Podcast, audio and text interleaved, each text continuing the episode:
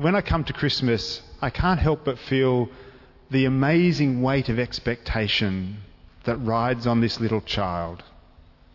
Um, when we did the Nativity a couple of weeks ago, we had a three week old baby boy who played the role of Jesus. And to look at a little child so vulnerable and to think there have been prophecies about this child, that the government will rest on his shoulders. He will break the yoke. He will be the one who brings an abundance to us. Um, the sense of expectation of a child that would come that would change everything. And there's an interesting play here uh, in John's Gospel, the one that James read, about uh, light and darkness. And there's a sense in which this light has been dawning for a long time. There's been hope and expectation. Isaiah was writing hundreds of years earlier and was hoping for something, and then Jesus arrived. So it's an evolving thing, and yet it's also something that's so drastically different from anything we've expected or understood before. I liken it a little bit to have you ever been out to the Sydney cricket ground when they put the big lights on? Amazing lights. That you can play cricket under lights at night. It's so bright and they can see. But then if they put them on during the day, the sun just completely wipes out any brilliance that those lights have. And the difference between the light that we think is really bright and the light that's coming that's lighter than every other light is a bit like that. It seems really bright until you see the really bright light, the sun, and it makes everything else pale by comparison. Because this one is going to break the yoke, set us free from the burden. And if you're sitting here this morning, you might be thinking, well, I am free. I have no yoke. There's no burden upon me. But I don't think there's a person who goes through life without a yoke, without a burden, without um, being held captive by something. Uh, I was watching a, a B grade movie the other day, Jack Reacher. It's a Tom Cruise movie, quite funny. But there's a scene in it where he's talking to his attorney and looking out at the office block across the way and uh, there's people working away in their offices. And he says to his friend, Which one of them is free? Look at them. And they're all boxed in and they're doing their beavering things. And, and there's also a sense in which, for each of us, we're held captive by whatever we might fear. And, you know, we hear a lot about wars and rumours of wars and famines and earthquakes and all sorts of stuff. And we, we get held by our fears. To live with fear is to, to live with that kind of burden there's one coming, one who is promised, who will break even that depth of burden, break us free from fear, because he shows a way of love and life that is beyond fear.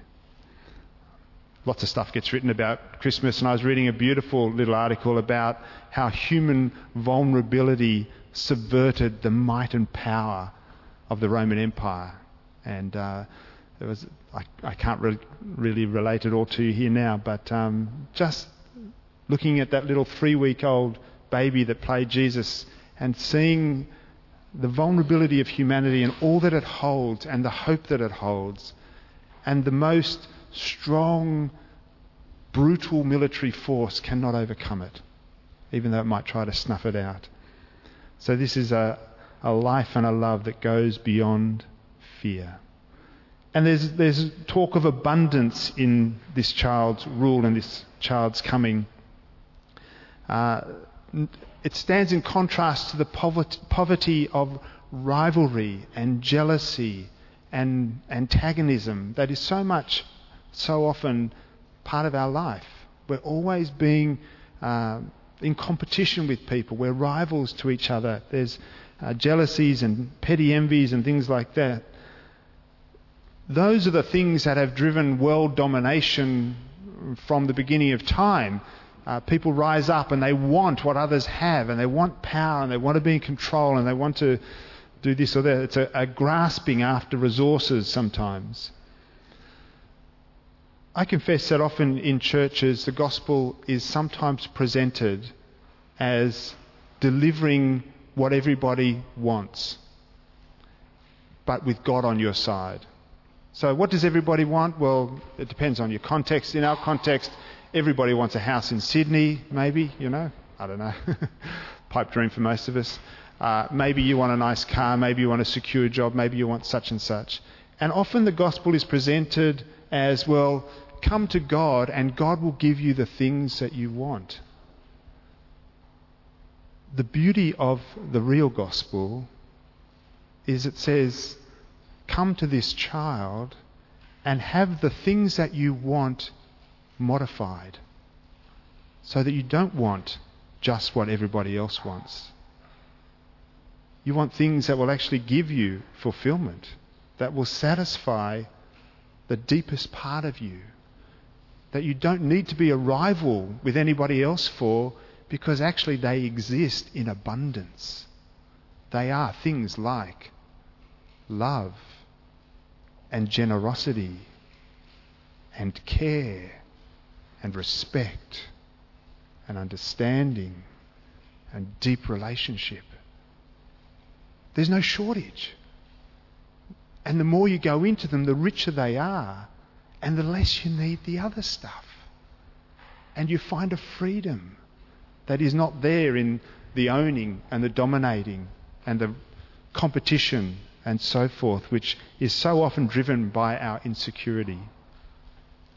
So I think this child bears well those incredible expectations. The government rests on his shoulders. The government, meaning the way we manage everything. Yes, he's offering a whole new way of managing everything. And it is an abundant way.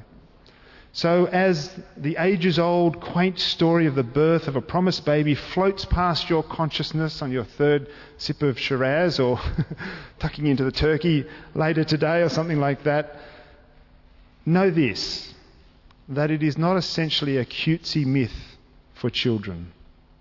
It is a profoundly subversive challenge to all that we assume to be unassailably true this is a very powerful story. This child is the icon of an alternate way of doing life on our planet. And we will come to see the quality of this way of life freely by our choice, or we will run the risk of destroying ourselves with rivalry and antagonism and competition and exclusion. It's kind of self evidently good. And I hope that that spirit will open our hearts so that we can be with whoever we're with today and every day, as Catherine challenged us, in the spirit of this King to the glory of his name.